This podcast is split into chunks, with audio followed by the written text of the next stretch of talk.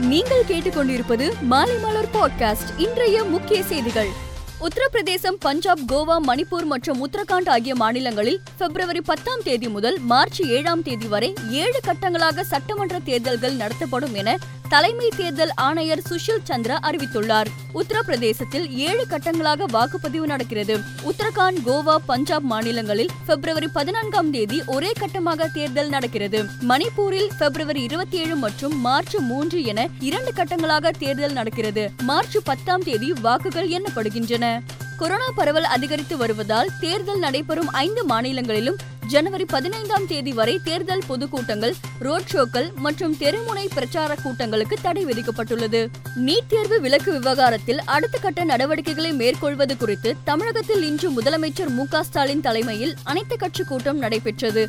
அடுத்த கட்டமாக நீட் தேர்வை எதிர்த்து சட்ட போராட்டம் நடத்துவது என்று இக்கூட்டத்தில் தீர்மானம் நிறைவேற்றப்பட்டது.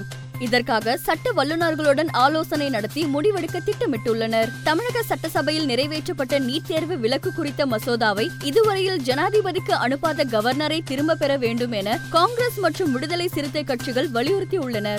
நீட் தேர்வினால் சமூக நீதிக்கு எள் முனையளவு கூட பாதிப்பு இல்லை என அனைத்து கட்சி கூட்டத்தில் இருந்து வெளிநடப்பு செய்த வானதி ஸ்ரீனிவாசன் தெரிவித்துள்ளார். தமிழகத்தில் கொரோனா நோய் தொற்று பரவலை கருத்தில் கொண்டு அனைத்து மாவட்டங்களிலும் திங்கட்கிழமை தோறும் மாவட்ட ஆட்சித்தலைவர் தலைமையில் நடைபெறும் மக்கள் குறைதீர்க்கும் நாள் கூட்டங்கள் தற்காலிகமாக ஒத்திவைக்கப்பட்டுள்ளன. இதேபோல் விவசாயிகள் குறைத்தீர்க்கும் நாள் கூட்டங்கள் உட்பட அனைத்து குறைத்தீர்க்கும் நாள் கூட்டங்களும் தற்காலிகமாக ஒத்திவைக்கப்படுவதாக தமிழக அரசு தெரிவித்துள்ளது. கொரோனா பரவல் அதிகரித்து வரும் நிலையில் பொதுமக்கள் ஆய்வகங்களுக்கு சென்று கொரோனா பரிசோதனை செய்து கொள்வது அதிகரித்துள்ளது. ஆய்வகங்களில் தினசரி பரிசோதனை எண்ணிக்கை இரண்டு மூன்று மடங்கு அதிகரித்துள்ளது.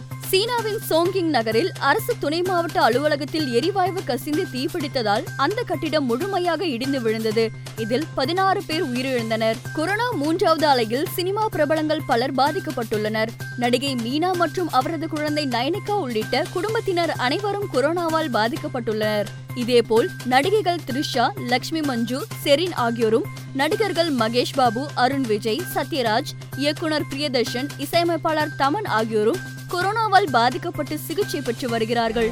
மேலும் செய்திகளுக்கு மாலைமலர் டாட் காமை பாருங்கள்.